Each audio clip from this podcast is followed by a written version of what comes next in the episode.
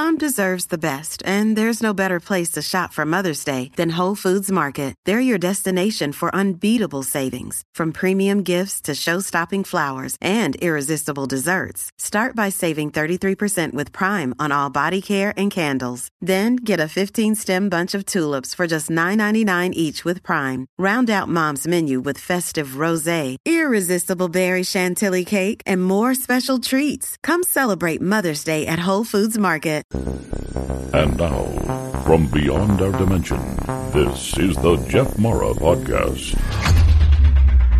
Here's Jeff. My guest is Dr. Anoop Kumar, who is a board-certified emergency room physician who saw that many patients in the ER didn't believe healing was possible, even if many others had healed from the very same diagnosis. He started Health Revolution to share the stories and expertise of people who have found their own path to healing, as well as to disseminate the deep knowledge of healing latent in many cultures around the world. This is delivered through the Healing is Possible podcast, which debuted on May 7th on YouTube, Spotify, and Apple Podcast. Dr. Kumar, welcome back, and thanks for joining me today. Thanks so much, Jeff, and thanks for giving me this opportunity to share about the Healing is Possible podcast. So last time you were here, we talked about your spiritual awakening, and now you've started this podcast on healing.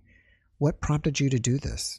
Well, I've been an ER doc for almost 15 years now, and we see it all every day, right? We see the big things like strokes and heart attacks, and we see all the underlying factors that lead to these, whether it's hypertension, diabetes, chronic pain, anxiety, so many diagnosis after diagnosis.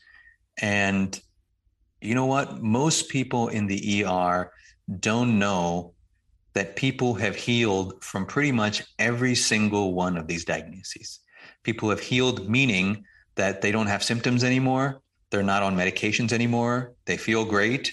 And it's been years since they last were given this diagnosis or had to deal with this diagnosis. So I'm not talking about people who are ignoring their symptoms. I'm talking about people who have actually healed from these. And guess what? The textbooks say you're not supposed to, right? So what does that tell us? That tells us that there are mechanisms of healing that are happening that don't follow our assumptions about human anatomy and human physiology and human pathology, right? We have to share these stories. We absolutely have to share these stories, because when we do not share these stories, which is what's happening today, right? People are healing from cancer, from severe heart disease, from rheumatoid arthritis, from asthma, from ulcerative colitis, from Crohn's disease, from demyelinating polyneuropathy, stuff apparently we're not supposed to heal from, but it's happening over and over. And when that happens, when we don't talk about it, when we don't write it up in our medical journals, guess what? What we're doing is sharing a kind of false prognosis, right? Because we're saying this is the diagnosis and here's the associated prognosis. Well, how do you know what the prognosis could be if we're not writing up all the other cases? And if we're not writing it up, we're not looking into what are the possible mechanisms for healing, right? So it's a travesty, frankly. And I think it's wrong to not share this information with my patients and with the people in the world who could become my patients, who I don't want to become my patients. It doesn't have to happen. And so that's why we're sharing these stories on the Healing is Possible podcast. So what I think may be happening is that a lot of this healing is due to the mind-body connection, and is the number one factor that's helping these people heal these diagnoses, the belief that they can? So yes, the belief that it is possible, the awareness that it is possible is critical, right? We've all heard of the placebo effect, where we trust the person in front of us, we hear it's possible, and maybe we get a pill and we think the pills are solutions, or we get a surgery and we start to feel better, right? But they've done studies to show that, well, the pill didn't actually contain the active ingredient. The surgery was just a sham surgery. We just made an incision in the skin, but no deeper operation was done, right? And we know that people feel better after that, right? And we call that the placebo effect. Well, the opposite of that is the nocebo effect, right? When you don't know it's possible, where you think everybody gets this and everybody dies from this. where you think that no matter what we do, it cannot happen, right? So when that is the case, then you simply don't know it's possible. So that's that critical mind-body connection. Now, in terms of how we heal, there are four major engines. It's nutrition, movement, connection, and rest. And we can get into those more in detail later. But the critical aspect right at the outset is the awareness in the mind. I don't want to just call it belief, because sometimes people say, oh, it's just a belief, there's no evidence. No, it's awareness and knowledge in the mind that this happens and healing is possible because so many people have done it. What about, can a person just kind of physically will themselves or think themselves to heal themselves? Like, okay, I have multiple sclerosis or whatever, and I'm just going to, I'm going to visualize my body healing every day until it does. There are certainly people who have done just that with many diagnoses, who have willed it. I want to be careful, though, and I don't want to say that we can just will our diagnoses away, right? So will is one aspect of it, and there are so many other things, right? There's the food we eat, there's the company we keep, there's the information we consume, there are the actions that we take, maybe exercise. There's so many things along with will that can do that. Now, when we visualize, obviously visualization is a kind of action, right? It's a subtle action. It's a mental action. And so I think that's why it's powerful. One of our hypotheses, one of our theories, in fact, is what we call mind-body flow theory, where the mind flows as the body, right? So we're getting rid of this unexamined idea that the mind is one thing and the body is another thing, right? The mind is like the water and body is like ice. When that water takes a particular pattern and freezes in place, that's what we call the body, right? So that mind-body connection, it's not just a connection, it's one and the same continuity. And so from that perspective, yes, when we know something is possible, when we visualize that, when we're acting on that, then yes, healing is possible. But that doesn't mean it's going to happen all the time or for everyone or in the same way. So we have to hold that level of subtlety where we say, yes, this is possible. And here are all the steps. And let's see what healing means for this particular person. It's a journey of discovery. So are you saying that if a patient just met another patient who was healed from a certain diagnosis and now they have the awareness that it is possible, it has been done, this person has done it, just that knowingness alone can potentially heal them too? Absolutely. Absolutely. Knowing something is possible begins the healing process, and healing to me is not only cure, right? I say that healing can include cure and doesn't have to be cure. Healing can include treatment and doesn't have to include treatment. Healing to me is a much deeper, more comprehensive experience of who we are, what we are, and what we're doing right now. What is our journey? What is our path? And when we open into that space, possibilities happen. From a biological perspective, we know that when we gain that little bit of space, right? And when we can set all of the noise aside, we know that we enter into this restful state. We know that that's a parasympathetic state, right? We know it's similar to sleep, which is what? Restoration, right? What does the body do during sleep? The body's incredibly active during sleep. The limbs may not be moving, but the immune system is active. The digestive system is active. That resting, that assimilation, and that restoration is happening during sleep, which is the parasympathetic state. And that same state can be accessed in our day-to-day lives, even as we are awake. And so, yes, that simply that awareness that what? He, she, they, this, that person, all of these people have healed from the same thing. Why have I never heard this before? Oh, this is possible. We can enter into that state. That's just one example of how there is a real connection, and I would even say absolute continuity between mind and body. Do you think there are massive amounts of people who have healed that are not being reported? I absolutely do. What does massive mean? What's the actual number? I can tell you that we had this idea and started this podcast a few months ago, and I did 18 interviews. I mean, I got them lined up within 2 months of people who have healed from all kinds of stuff, who are just aching to tell their story, right? It's almost like people don't want to hear it. They're just aching to tell their story. And these are people who are online, who are responding to email quickly, you know, who are courageous, who are willing to be in the public sphere, right? Which is not necessarily most people. And so the vast majority of people who have had similar experiences are just out there, you know, in public, walking around. Their friends know, their families know, but the public doesn't know about them. You know, I'm reminded of Emily, one of the people I interviewed who had rheumatoid arthritis. I would say she was given a diagnosis of rheumatoid arthritis, and her fingers started to swell and she started to have a lot of pain. And she told this very touching story of how even her daughter couldn't hug her because she was in so much pain when she would come and touch her body. She was in that level of pain, and she was put on immunosuppressants and steroids and all kinds of medication.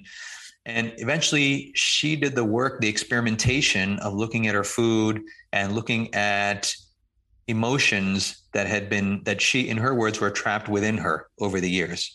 Right. And as she started to release this and discover connections between her emotions and her experience, guess what? The hand swelling went away. The pain went away.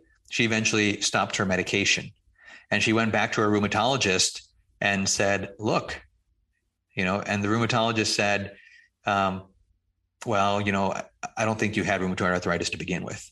So it becomes this thing where, like, if you heal from it, you're not supposed to, therefore you never had the disease. Right. And she went back and did the test. And of course, you know, she said, well, went back and reviewed the records. It looks like it. The tests were positive then. But guess what? Was Emily's case story in a medical journal? Nope, it was not. Jacqueline had Crohn's disease for 20 plus years, right? And that's abdominal pain, bloating, infections in the abdomen, scarring in the intestines, and therefore it causes bowel obstructions because the bowel can't move. It twists on itself, all kinds of things. 20 plus years, pain all the time. Eventually had to have surgery and have part of her bowel resected. Was trying all kinds of things, experimenting with all kinds of things, food, everything. Finally decided to try something that many people consider strange called hypnosis. One 90-minute session, and has not had a symptom in 4 years. Had a repeat colonoscopy. Her gastroenterologist said, there's no signs of disease. I would not believe this if you were not my patient. Was her case written up? It's not in a medical journal, right? I happened to catch these two people on the podcast. But how many people exist like this, right? And she made, in those 90 minutes, Jacqueline made a connection between her childhood experience with her family and her parents and her abdominal pain. And she realized that she didn't need this experience anymore. And the rest is history, right? So it happens all the time. I would agree with the word massive because I think it's an X. We don't know how many people are out there, but I'm sure it's in the hundreds of thousands of people who have healed from all kinds of conditions. I like how you put it that our mind is water and our body is ice. It's like all one thing. And that to me is almost like saying that our body is kind of a reflection or a manifestation of our consciousness anyways. And I was going to ask while you were speaking, but I didn't want to interrupt you, that just looking at a person and seeing how they are visually, do you feel like that is just a reflection of who they are spiritually? Yeah, I think the categories that we have created in society, what we call philosophy, science, religion, spirituality, life hacking, we have created these categories in society. We have created these divisions, what we call body and what we call mind, right? The human system, the human architecture doesn't care about our nomenclature, right? We can call this the body. We can call this spirit. We can call this mind. We can call it whatever we want. The system doesn't care. It does what it does. And by the way, no human in history has ever experienced something very distinct called a mind and then something very distinct called a body with a clear line in between, right? You can't experience the body with the mind, without the mind, rather. Right? You need a mind for some kind of experience has to be there. Your eyes can be open, but you can totally miss what's happening if your intention isn't there. So every experience that we are happening is being represented through the mind. So we need to ask a fundamental question. Do we really need to believe that the body and mind are separate things? Right? We can appreciate that there's a different quality. Maybe the body is more apparent. Maybe it feels more solid. right? But we also know that when we dream, the character's body in the dream is absolutely physical in the dream, right? And all the scientists and philosophers in the dream, at least the scientists, would agree that this body is physical, right? We can do all the studies we want or whatever we want to do, ask all the professionals, they'll say, this is a physical body. And we all also know equally 100% that when we wake up from that dream, that exact same physical body is now mental, right? It's 100% physical in one state of consciousness. It's 100% mental in another state of consciousness. It's one and the same body, but seen from different perspectives with different understanding. And I would say the same thing here, right? We can say that, yes, it can be useful to categorize a mind, to categorize a body. I don't have a problem with that. But when we fundamentally believe that these are different or these are not connected, or there's, you know, maybe there's some connection between these two, that's not enough. What I'm saying is there's an absolute continuity and non-difference between these two. And then we can describe certain qualities in different ways and call it a body and call it a mind.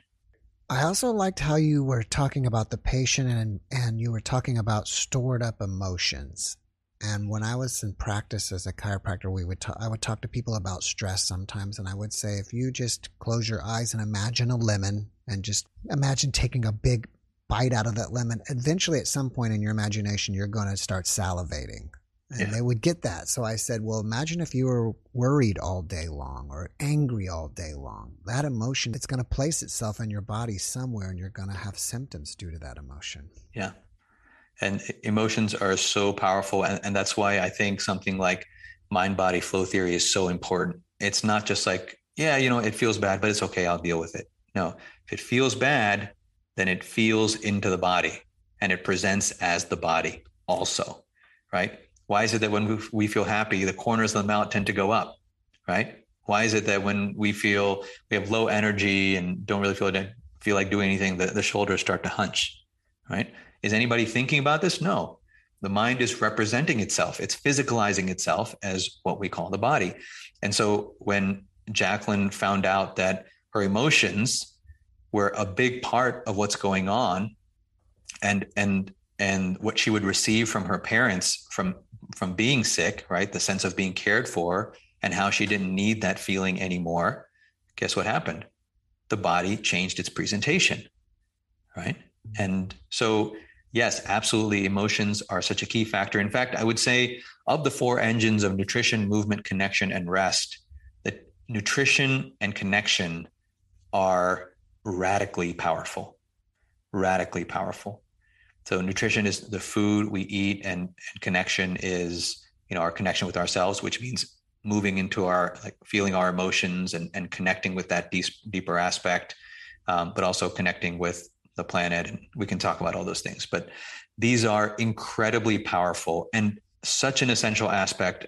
I have to say it over and over again, of recognizing that healing is possible, is recognizing that we have an unexamined philosophical opinion in society and in medicine that says the body is one thing and the mind is another thing, and we don't really have to attend to the mind. It is an unexamined philosophical opinion. Please hear me on this. This is not science. This is an opinion that is unexamined because we do not have expertise in mind in medicine. That's not our forte. That's not what we study. There are encyclopedias on mind in all kinds of cultures. None of it is in medical school, right? Mm-hmm. So we need to look at that unexamined philosophical opinion. We need to declare it to be an unexamined opinion and then ask why we continue with this, why we persist with this. If you persist with that and you find the cures for everything and people are healthy and happy, I don't have a problem.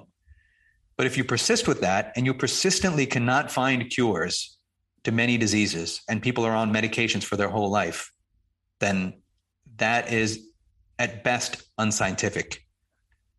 And at worst, we are doing harm, which goes against our fundamental tenet of do not harm. Do you think many modern doctors are taking the viewpoint that you're presenting here?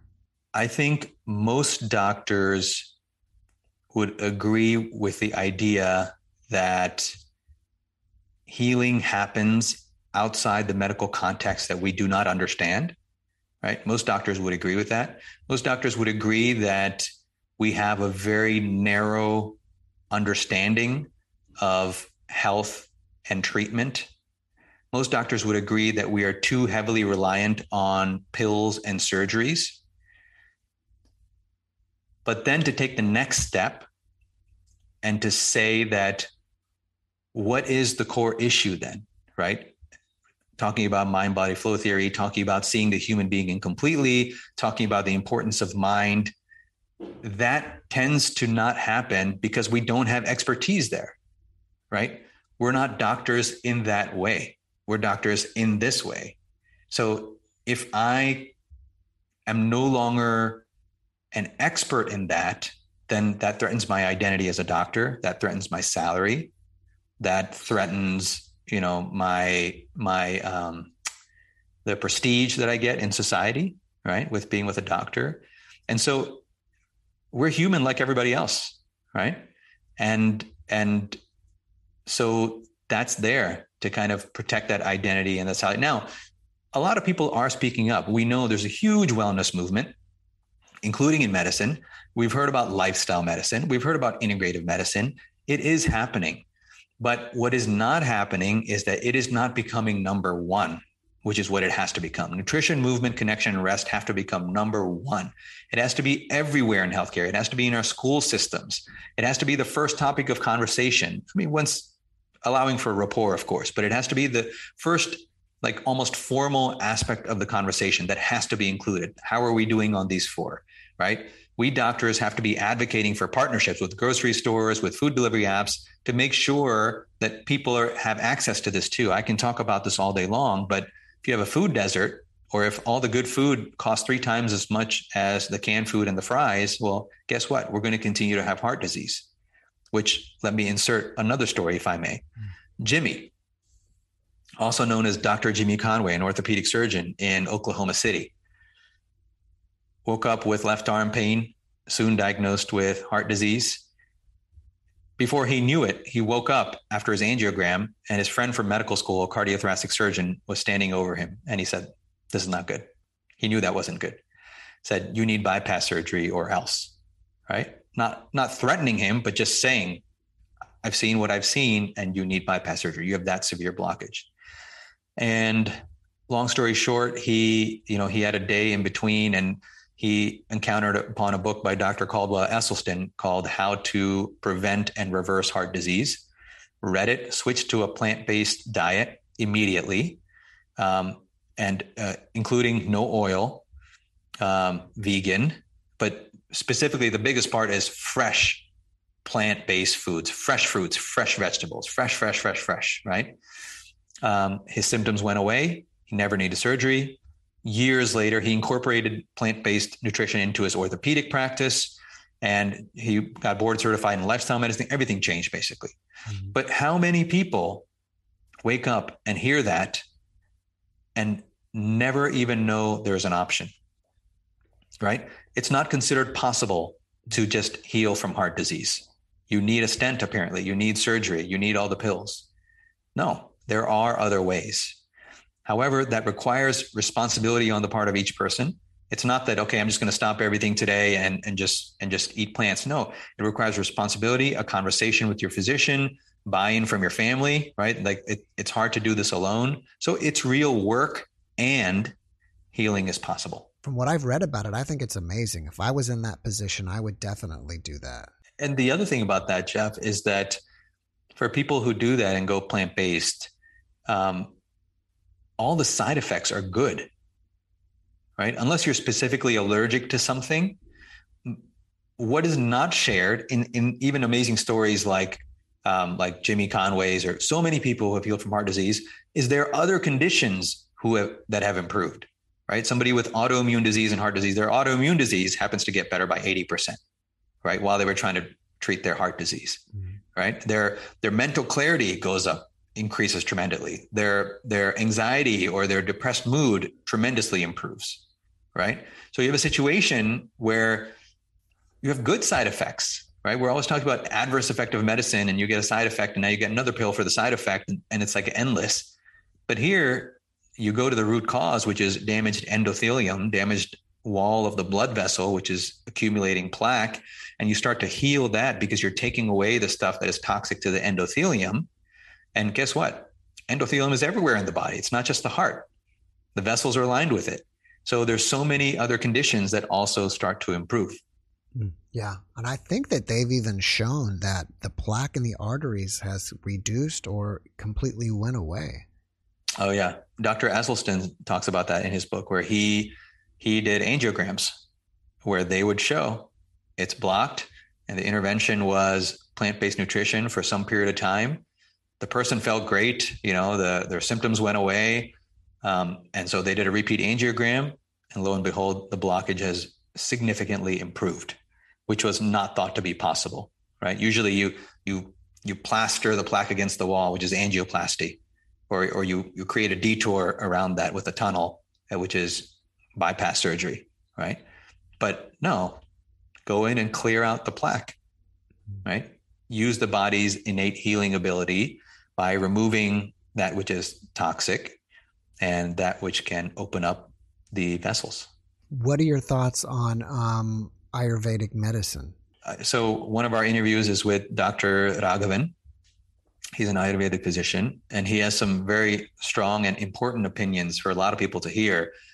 We haven't released that one yet, but it'll be coming up soon. But in short, you know, when you say an Ayurvedic physician, there are many kinds, right? So in his opinion, you can't learn Ayurveda in a few years in medical school, right? It's not that kind of art, right? Allopathy also, you can't learn in a few years. You can learn the basics in a few years. And of course you need the apprenticeship, which we call residency, and your own experience, and you develop that. But even that is not enough for Ayurveda. And this is why allopathy is an objective-based approach, right? So it's what I see, what I can understand, what I can push on, what I can feel, what I can listen to. That's where diagnosis and treatment comes from. Ayurveda essentially is not that. It has those aspects also, but it develops the inner vision, right? So Dr. Raghavan, the way he diagnoses people is what they call pulse diagnosis, where he feels the pulse and he will tell them things that we say from CAT scans. He'll tell them things that we cannot say from CAT scans, like 19 years ago, this happened. And, you know, that's lodged in the mind and it is creating this effect. And this is the imbalance. And that's how Ayurveda approaches everything, is balance versus imbalance. And so here's the imbalance. It's presenting as this symptom. Let's correct the underlying imbalance in the entire body-mind structure, right? It's not seen. The body is known to be constructed from subtle elements. Or we can use another word, mind. We know that the mind is what constitutes the body. Mind-body flow theory is inherent in Ayurveda, though it's not called that, right? And so Dr. Raghavan takes only cases that cannot be cured by other means. That's his practice. That's his clinic. And so I spoke with him. I also spoke with one of his patients whose name is Renoy. Renoy had chronic demyelinating inflammatory polyneuropathy, right? Basically, the covering around the nerves that transmit electrical signals is going bad. It's injured. And so the nerve signals cannot conduct. And so sensation starts to go and motor starts to go and the person gets paralyzed, right? So he, as for a lot of what we call autoimmune diseases, steroids, prednisone, immunosuppressants, everything, he had some improvement and eventually it got worse. He used to play a lot of sports, was not able to do that. Eventually had a very hard time moving around. What was interesting about him is that his wife is an allopathic physician. She was an ENT surgeon and they tried everything. It wasn't working. And, you know, they said, well, maybe Ayurveda. They live in India and they live in Kerala in South India, where it's like the home of Ayurveda. So they both knew about it, but she was reluctant. And her father was also a physician. So they come from that kind of line of thinking. And ultimately they were like, you know, what have we got to lose? This isn't working. He's getting worse, you know? So they tried this and Dr. Raghavan said, okay, we're going to stop all your immunosuppressants and let's see. And of course he stopped. And of course, Renoy got worse, right? Because his body was used to that, got worse, eventually got completely paralyzed pretty much and was in a bedridden. And his wife is thinking, what the hell did we do? Why did I ever do this? This is insane. And she's probably getting it from her family, and everybody's like, you're crazy. And, you know, and the whole time Dr. Dogman's like, just wait, just wait. They keep giving treatments based on mind body flow theory, adjust the subtle imbalance and the body will reflect that. And after a period of time, guess what? He's slowly started to get sensation in his hands, then some movement. And today he's playing cricket again. No symptoms at all, no immunosuppressants. And they're both just, they're basically like, this guy, you know, he's like God to them, you know, that they're like, they have, and in fact, Dr. Manju has now helped and has started with Dr. Raghavan's practice, right? The ENT surgeon is now helping with the Ayurveda. So there are a lot of things in this story that are scary, right? It's scary to stop immunosuppressants. It's scary to be paralyzed when before, at least you were moving a little bit. And the question that a lot of people will have is like, number one, like, how do you know? That's scary. How do you, this happened to be the right person, but Dr. Raghavan says also, he started training, by the way, at age 9 in Ayurveda. He used to, a very, you know, distinct process. He used to go all around India incognito, helping people. That's part of the kind of the training. And he is a very unique, most people are not like that. No matter what field you're in, you're not training at age 9 and honing your craft still at age 70 to 80, you know? So who do you trust? Who is good? You know, when somebody says, do X, do you do that? There are no easy answers to this. I want to be clear about that. There are no easy answers. I'm not saying, you know, quit what you're doing and jump and do what some wellness provider says. No, that's not what I'm saying. But what I'm saying is, if we don't tell these stories, that's even worse. Yeah. Because we're basically shutting the door forever to anything being possible, right? We need to tell these stories and then go and investigate. How did they do this? What is their understanding, right?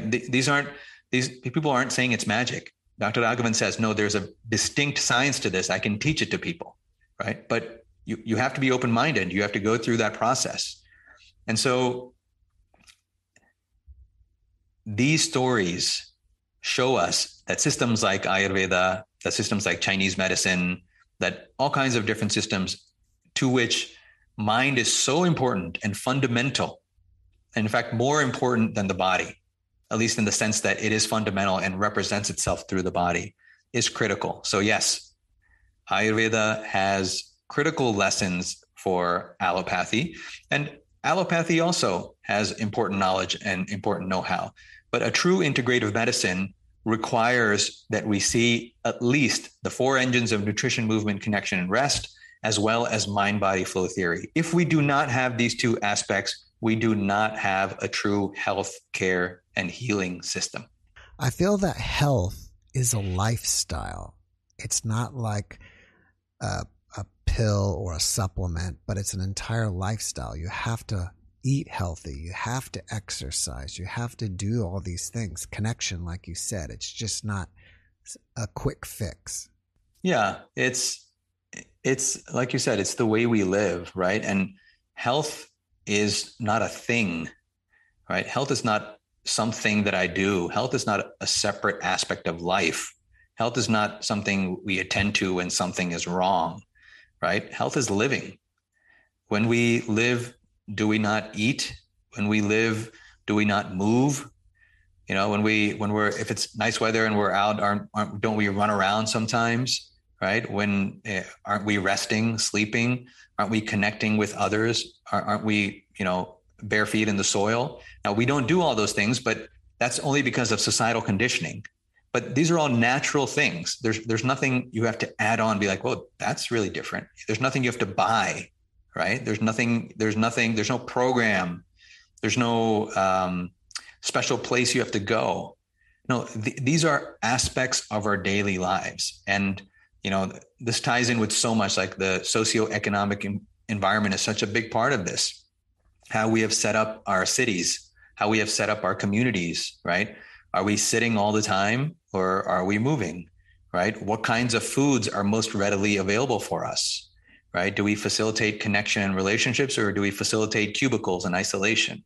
So health becomes a thing only when we do all of those other things that are unnatural. And now health becomes a thing.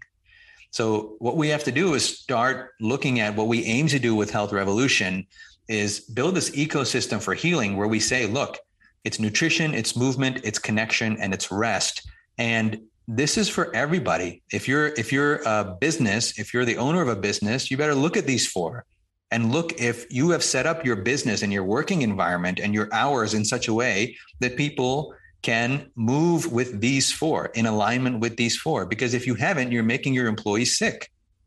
And if you want to look at it in a money sense, your premiums will go up, they'll be unhappy, and so on and so forth. But, you know, just from a fundamental human perspective, why not create an environment where employees are happy and enjoying their environment, right? They're likely to even stick with the company more. So these four are so critical, and it's important for everyone to just integrate them and recognize the importance in such a way that they can kind of change their life to be in alignment with these. And that requires socioeconomic change. That requires hard conversations, like the conversation I'm having in a healthcare context is a hard conversation, right? Here it's easier, open-minded audience, it's different. But I have conversations like this with physicians, but they're always in private. Physicians are very unlikely to speak about this publicly because of what I mentioned before, right? So yes, health is not a thing. It is simply a way of living. What do you think about people who are born with genetic disorders like cerebral palsy, where they didn't have time to develop some kind of mental cause of this? Do you think it's just purely a genetic accident, or do you think it's possible that they may even have some mental things left over from a previous life that's causing problems in this life? Well, yes, I think when we get into things like genetic conditions and getting into conditions that are happening at birth, we cannot avoid crossing categories. And what I mean by that is we are now hardly in medical territory anymore, right? At least when I was talking about before, if we're talking about a chronic condition that develops in this lifetime, we can say it's related to nutrition, movement, connection, rest. And we can bring in mind-body flow theory, even though it's difficult, or it's anathema to many professionals, you know, but at least we can say, look, here's a philosophical position. Here's the evidence for it. We can consider it, and we can see improvements happening as a result of it, right? So that's still somehow in the purview of medicine, we can say. But when we're talking about things happening at birth, you're literally asking the question, what happened before birth, right? And I'm not talking about gestation. I'm not talking about in the womb. What happened before conception? Right. And that is fundamentally, for now, not a medical question. And for that, we go back to the three minds framework. I don't know if we talked about that in our last conversation, but essentially the idea here is that the body is a representation of the mind, as mind-body flow theory says, but also that the mind represents itself in many ways. And one lifetime is not a whole story. One lifetime is a chapter in a book. And so tendencies from other experiences are carried over and come into one lifetime, and no differently, by the way, than within a lifetime, people have different chapters, right? People will say, well, the last 10 years of my life, you know, that was a doozy, right? Or, man, the last couple years have been the greatest of my life, right? That's a chapter. That's a chapter in a longer story. And just like that, a lifetime is also a chapter. And there are people that are doing, that are having conversations, psychotherapy, using this principle that one lifetime is a chapter. And what they're finding is that people that are having severe symptoms of whether it's being anxious or being inexplicably afraid of something, right? Unable to complete something that they really want to complete, but just are gripped by fear, for example. You know, I'm just giving some examples. And when they do this kind of exploration, they find people describing themselves living in other times, living in other environments, living with different bodies, and coming across some kind of situation that seems to tie in with what they're feeling now. And when they resolve what's happening with that character, with that body, and that time, guess what happens in this lifetime? This experience goes away and they start to move forward, right? So yes, so there's much more to the story than just one chapter. I had a guest on before that is a past life regressionist hypnotherapist, and he told me during our time together that he's not even sure this is real or not, you know, when people start describing these past lives. But the most important thing is the problems that they present with are healing, and they're getting better, if not being cured in this lifetime. Yeah. And Jeff, what is real exactly? Mm-hmm. And who is the authority on what is real, right? So we say this person is having a hallucination, meaning what? They see something and I don't, right? Is my seeing fundamentally more authoritative than another person's seeing? I don't think so. I think that we can talk about usefulness, right? Is this way that I'm seeing, or this object or person or thing that I'm seeing or perceiving, is this way of relating to the world useful for me? Is it helping me? Is it causing me suffering? These are relevant and important questions. Is it real? I mean, what does that even mean? Yeah. You know, and that's for hallucinations. We know now from neuroscience that the world we perceive here is co-constructed. That's where we are. I think it goes much further than that when we get into the three minds framework, but at least there we have reached that the world we are perceiving is co-constructed, right? What everybody's seeing right now as they see this body is photons reflected, striking your retina, absorbed by the retina, converted to an action potential, an electrical current that goes to the brain, no image. It's an electrical current that goes to the brain. It goes to the occipital cortex. The occipital cortex then decodes the electrical current, and somehow, magically, an image appears, right? What is that decoding program? Where does the image come from? From ions that are fluxing as action potentials. Where does the picture of Anoop's face come from? Yeah. Right? So there is a co-construction happening even for what we call reality. So I think we need to kind of go beyond what is real and not real and ask, what is useful? Do you think the mind-body flow theory, I hope I'm saying that right, is the most important thing for health? I think to start with, it's the four engines: nutrition, movement, connection, and rest. And we have to understand that these apply across the body and mind. Let me just talk about that for a moment. So when we talk about nutrition, it's nutrition for the body, plant-based nutrition for the body. For the mind, nutrition is conversations like this. What is the information that we are taking in, right? What are the options that we are considering, right? For the environment, it's an environment that works for you. It's an environment that makes you feel good, environment where your skin can breathe, right? This is the nutrition for the body, the environment, the mind.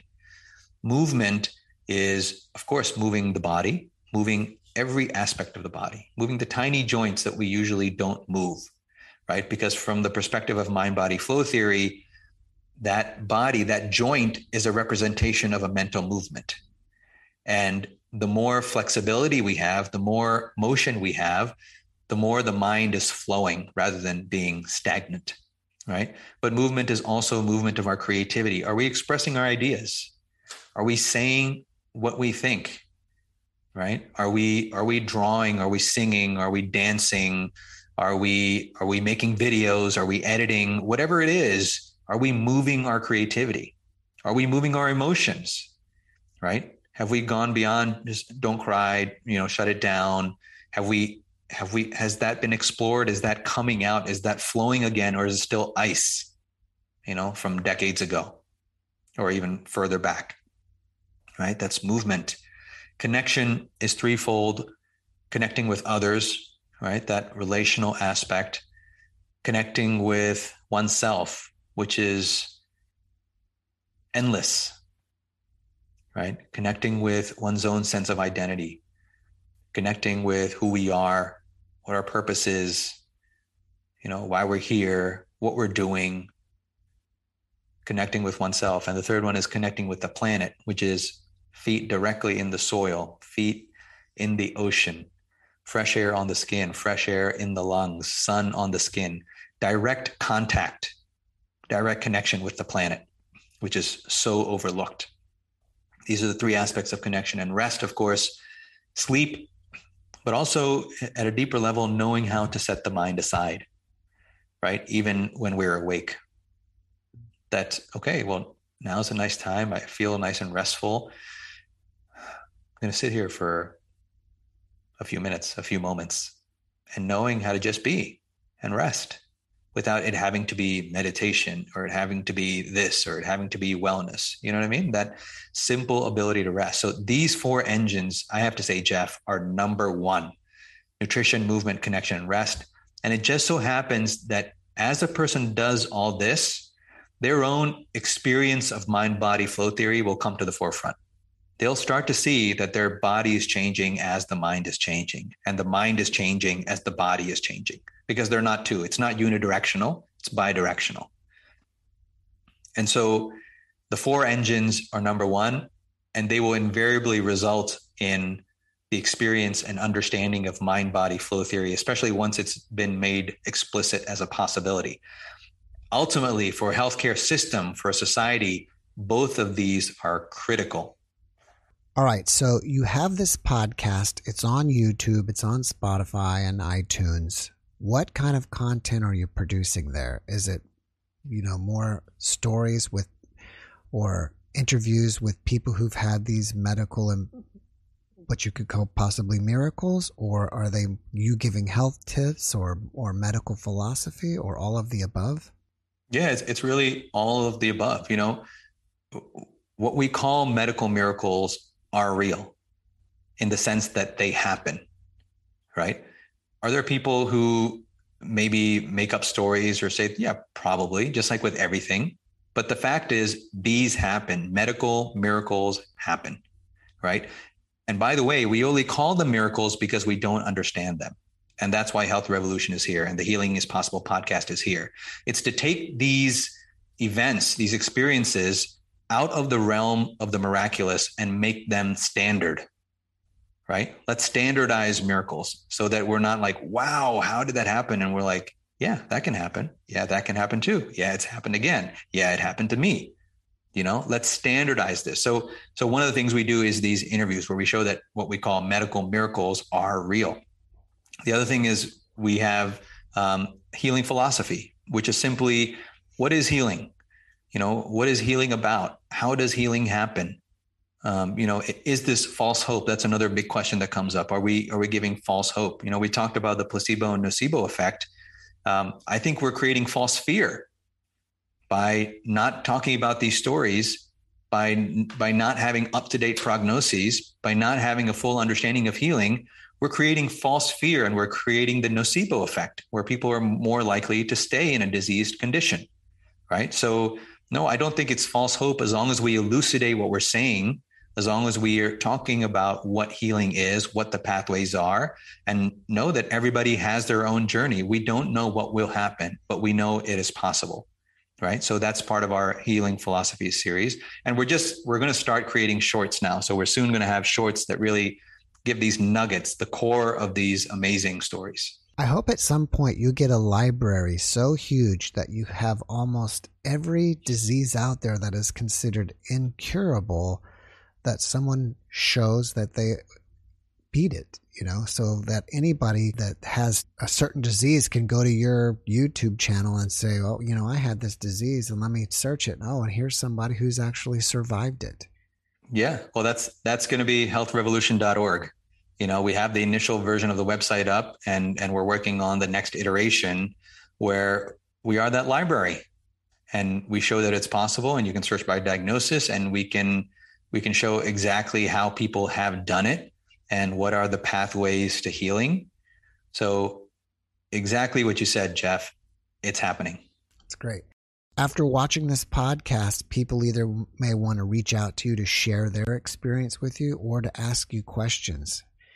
Are you open to communicating with these people? And if so, how should they reach you? Absolutely. You can email us at healing@healthrevolution.org, HEALING, healing@healthrevolution.org. You can go to the website, healthrevolution.org, and there's a contact form at the bottom. Very simple way you can contact us. Tell us about your story. Tell us anything, whatever you want to share, because this is an open space. This is a healing space to build this community. So share what's on your mind. And then on YouTube, leave your comments. Check out the Healing is Possible podcast. Check out the videos. Leave your comments. What did you see? What did you learn? What do you want to know? What do you see as possible? And let's build this community. We're all in this together and we're all learning from each other. So the learning that you have as the audience is immense. That is where the treasure is. Every person that I have on the podcast, I consider an expert. I'm not an expert in that sense, right? I have not healed from CDIP or from severe heart disease, or these people have. They know how to do it. They've done it, right? So I look at them as rare experts that we need to learn from.